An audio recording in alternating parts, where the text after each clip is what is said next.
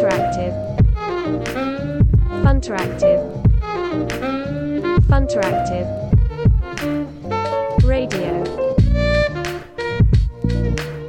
こんにちは、ファンタラクティブの井村です。こんにちは、ファンタラクティブデザイナーの中村です。なんか毎週月曜だとね、あのちょうど日曜日に佐々木朗希くんが投げてる 次の日にラジオが、あーなんか狙いすましたかのようなローテーションですね。そうね、いや、昨日、昨日も素晴らしかったですね。えーすごかったですね。まあでもなんかこう、勝ちのつき方、負けのつき方もなんかこう印象的だよね。すごいいや、ほんとそうですね。いや、全然ロッテファンとかじゃないんですけど、ちょっと見ちゃいますよね。じゃあ来週もまたもしかしたら、毎週同じ話してるかもしれないですね。いや、そうですね。じゃあ今日ちょっとデジャブは感ありますね。テーマは、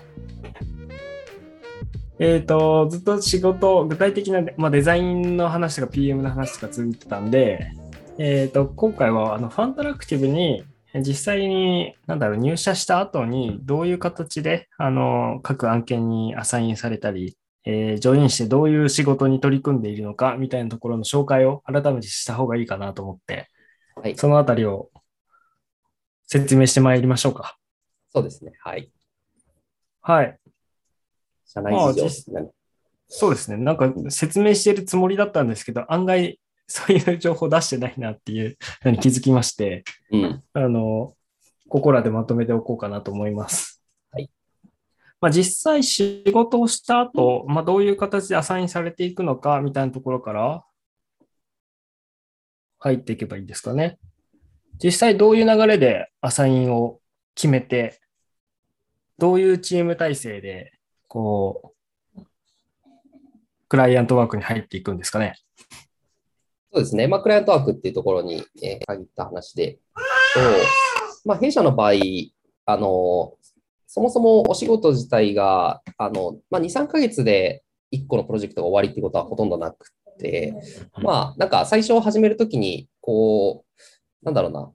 あ、結構期間が長いケースが多いとか、あとその、そもそも終わりが決まってるというよりかは、あの、ずっと1個のプロジェクトの、あの、なんだろう、毎月毎月やっていくみたいなところっていうのがあったりするので、まあ、あの、案件自体、プロジェクト自体が入れ替わるタイミングっていうのはそんなにめちゃくちゃ多いわけじゃないですと。うんうんうんうん。そうですね。うん。まあ、その中で、えっと、まず一番は、まあ、あの希望というか、例えば、じゃあデザイナーだったら、まあ、UX すごくゴリゴリ、えー今やってみたいんだとか、まあ、えー管理画面系の UI がいいとか、まあ、もうちょっとなんか、あの、ホームページっぽいものというか、あのビジュアルが頑張れるものの方がいいとか、まあ、エンジニアだったら、まあ、今だと React、Vue どっちにするみたいな話だったり、あの、一人で入れるプロジェクトがいいか、もうちょっと、あの、人数がっつり入れるプロジェクトがいいかとか、まあ、それぞれなんかその技術的な部分とか、今その経験したいことみたいなところの話は、あの、ヒアリングするようにしていて、で、まあ、そういうのを、うん、受けた上で、えっと、まあ、今こういうプロジェクトがいくつかあるんだけど、みたいな話で、まあ、そもそも受注前に相談することもありますし、あの、今ある中、あの、まあ、要は他の、えーエンジニアとかデザイナーと、えーなんていうか、チェンジというか、そういうまあ、交代みたいなのありますね。そうですね。お互いなんか、あの、こういうところをやってみたいみたいな。まあなんか、1対1で交換するってわけじゃないんですけど、必ずしも。なんかそれぞれやってきて、こっちもやってみたいんだよね、みたいな話とかっていうのは結構あったりしますね。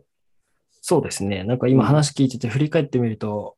まあ、結構な頻度で、あの、必ず希望は聞いてるなっていうのを思い出しました。まあ、僕がね、プロジェクトの、うん。まあ、マネジメントみたいなことをやってるケースも多いので、まあ、割となんか事前にそれぞれに話はして、結構なんか個人個人でやっぱりその思考性みたいなのとかも違ったりするので、そうですね。うん、あとは、その、個人のステップアップとか目標に対して、あの、適したアサインになるかどうかみたいなものも結構見極めてるなっていうのを振り返ってみて思いました。まあ、具体的に言うと、その顧客との、クライアントとのコミュニケーションをどのくらい求めるかとか、次のステップでより、こう、自身でこう推進していくところを学びたいっていう人には、そういう案件の方が、あの、美味しくいただけたりもするので、まあそうですね、本人の思考性とかも含めて考えてることが改めて多いですね。そうですね。うん。うん。まあ話しながら決めてるって感じかな。そうですね。まあ、うん受注するしないも、なんか、その、やりたい、やりたくない、まあ、やりたい、やりたくないっていうと語弊がありますけど、その、まあ、希望っていうのも結構大きく反映されているところですね。そうだね。なんかやりたいかやりたくないかとかを、すごい、あの、っていうよりかは、なんかやっぱりね、うん人間がやる仕事なんで、まあ、モチベーションというか、なんかそうんうんうんの仕事に楽しく入っていける状況って結構楽し、あの、必要だと思ってて、うんうんうんうん。なんかそういうのは、あの、事前に話しておいた方がいいかなって思ってますけどね。そうですね。うん。まあ、もちろんファンタラクティブとしてこのあたり、まあ、DX パートナー事業部っていうのを打ち出しているので、DX パートナーとして、あの、この辺を培いたいよねみたいなものは定義しているので、まあ、できるだけそこに即した方向で、まあ、その中でさらに希望を聞いていくっていうケースが多いかなとは思うんですけど、そうだね。まあ、前提としてね、なんかそんなに、あの、なんていうか、あの、仕事まあ、受けさせてもらってるものっていうのは、まあ、フうんうん。ァンタのある程度得意技が活かせるところを中心にはうんうん。受けさせていただいているので、まあ、そんなに、あの、なんていうか、そもそも相談いただいている時点で結構面白いプロジェクトばっかりなんですけど、あそうですね。その中でさらにね、まあ、業界だったりとか、フェーズとか、あの、チーム体制とか、まあ、そういうところで、あの、うまくいくような浅いっていうのは考えてますよね。そうですね。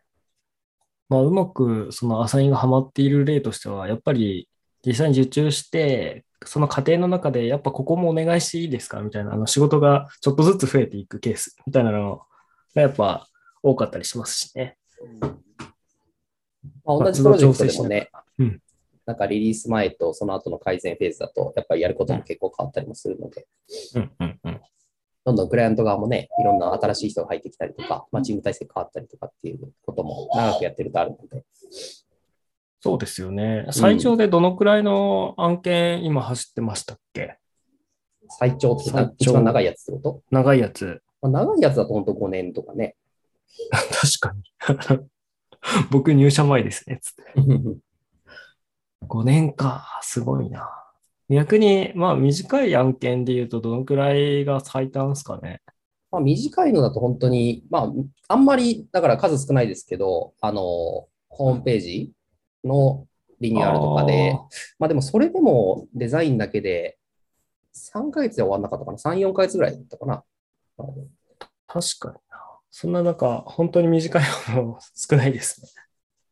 はなんか某プロジェクトで、こう、なんか、あの、メインのデザイナーさんが、なんか育休かなちょっとお休みしばらく取られるみたいなところで、そこに3ヶ月ぐらいだけ入るみたいなプロジェクトはありましたけどね。ああ、確かにありましたね。っ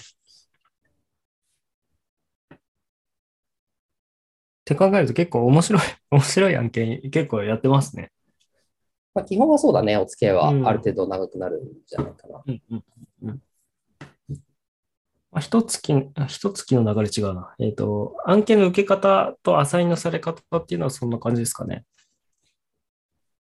なんか、そ、そこに含めてお話ししておくことってあります？まあそうだね。働くっていう、いろいろ気になることあると思うけど、なんか休みいつ取れるんですかとか、なんか、確かに。あの、あ評評価どうなってるんですかとかはある気がするけど、まあちょっとどこまでこのラジオで話す。あ。まあ、なんかアサインのされ方で人数とかもあるかもしれないですね。チームメンバーの数うんっていうと、今どういう割合が多いですかね？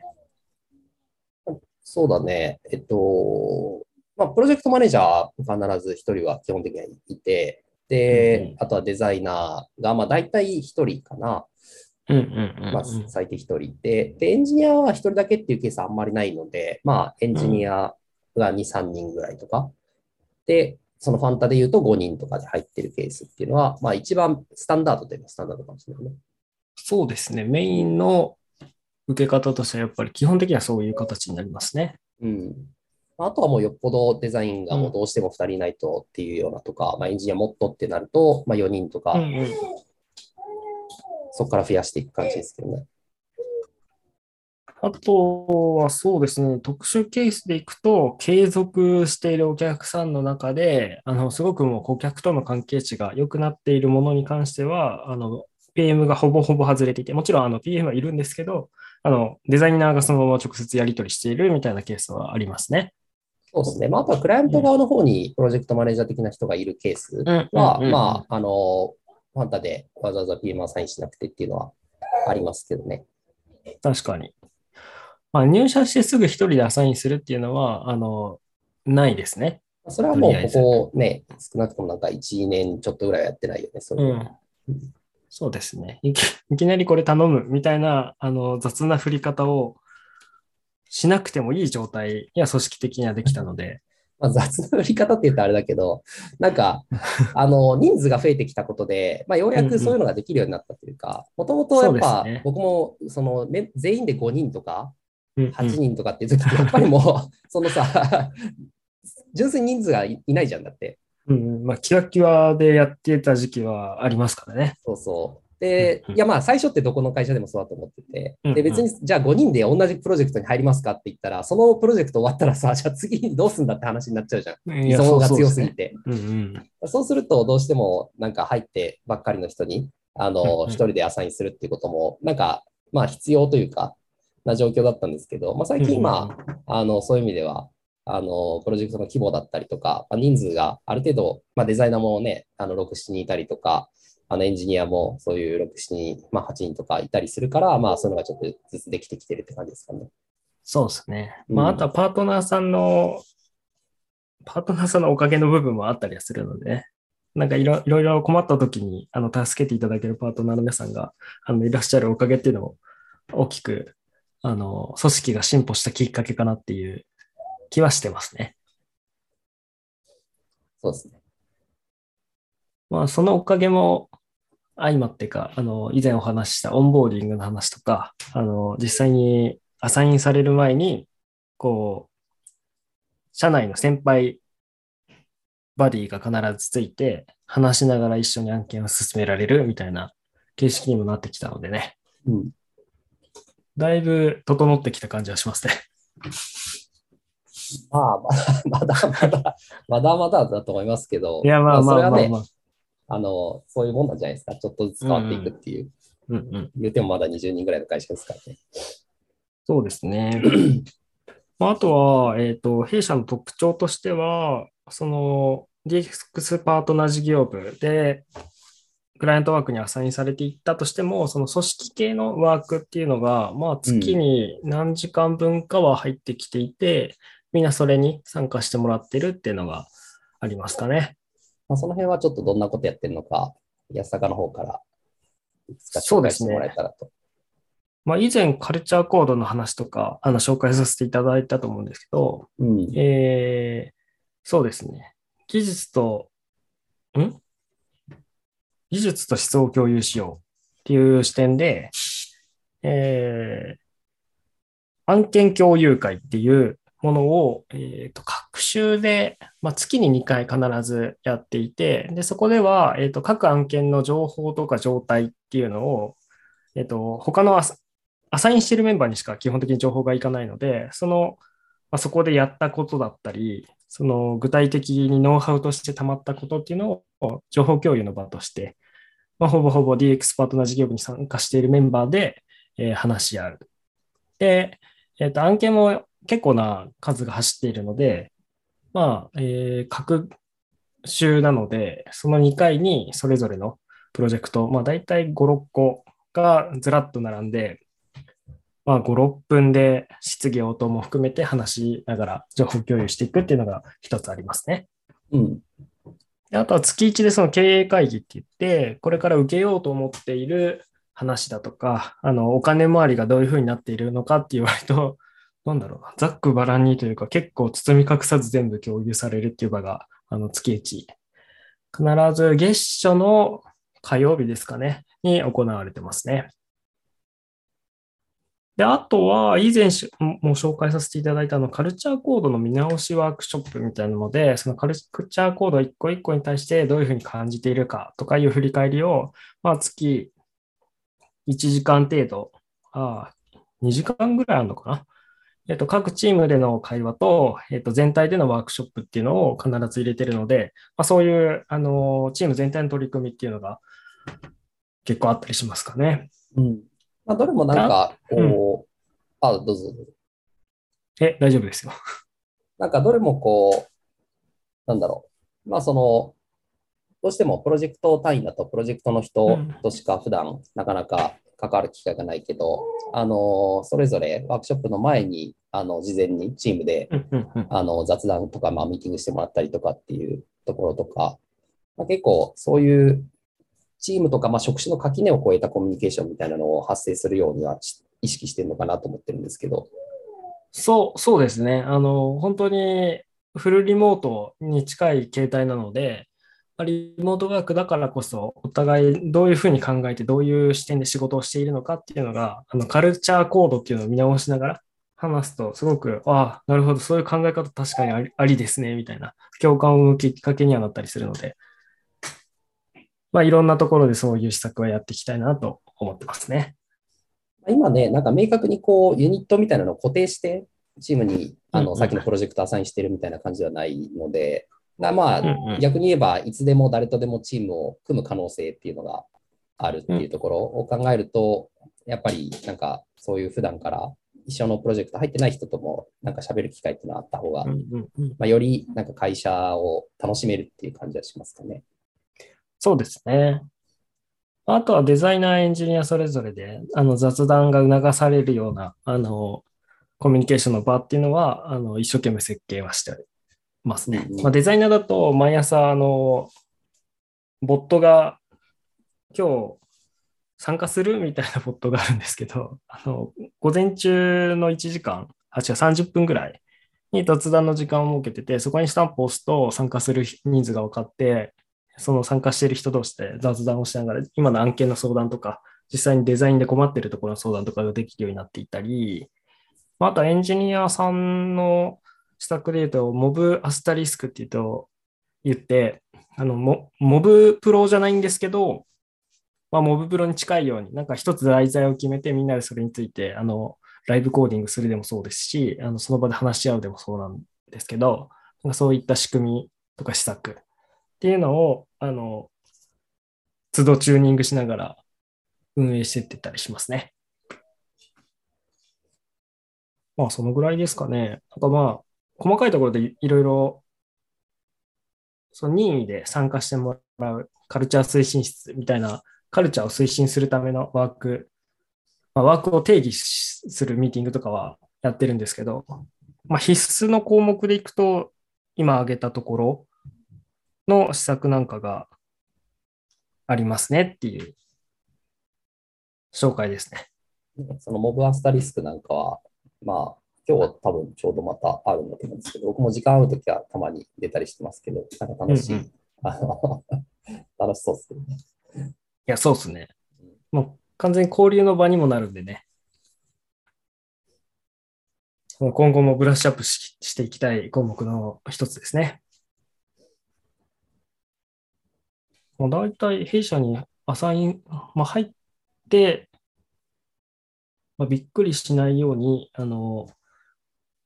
基本的にはオンボーディングというか、あの、基本の事前のカルチャ、カジュアル面談とかでもすべてこの話は共有させていただいてはいるんですけど、まあ、こういう形で、えっ、と、社内のアサインなり、なんだろうな、オンボーディングなりを進めていってたりします。そうですね。まあちょっとまたね、お話聞きたい人は、コーポレサイトからでも、なんか、ツイッターの DM でもいいんですけど、あのぜ、ひ、あの、ね、お気軽にお話聞きに来ていただければと思うので、はい。そうですね。カジュアル面談、もうちょっとスムーズに説明できると思います。ラジオだから何を言っていいんだっけみたいな話しながら考えると、考えながら話すと、あんまスムーズに説明できなかったですね。すみません。あ、今日も反省、今日も反省してる。じゃあ、今日は以上にしておきましょうか。はい。はい。皆さんまた。はい、ありがとうございました。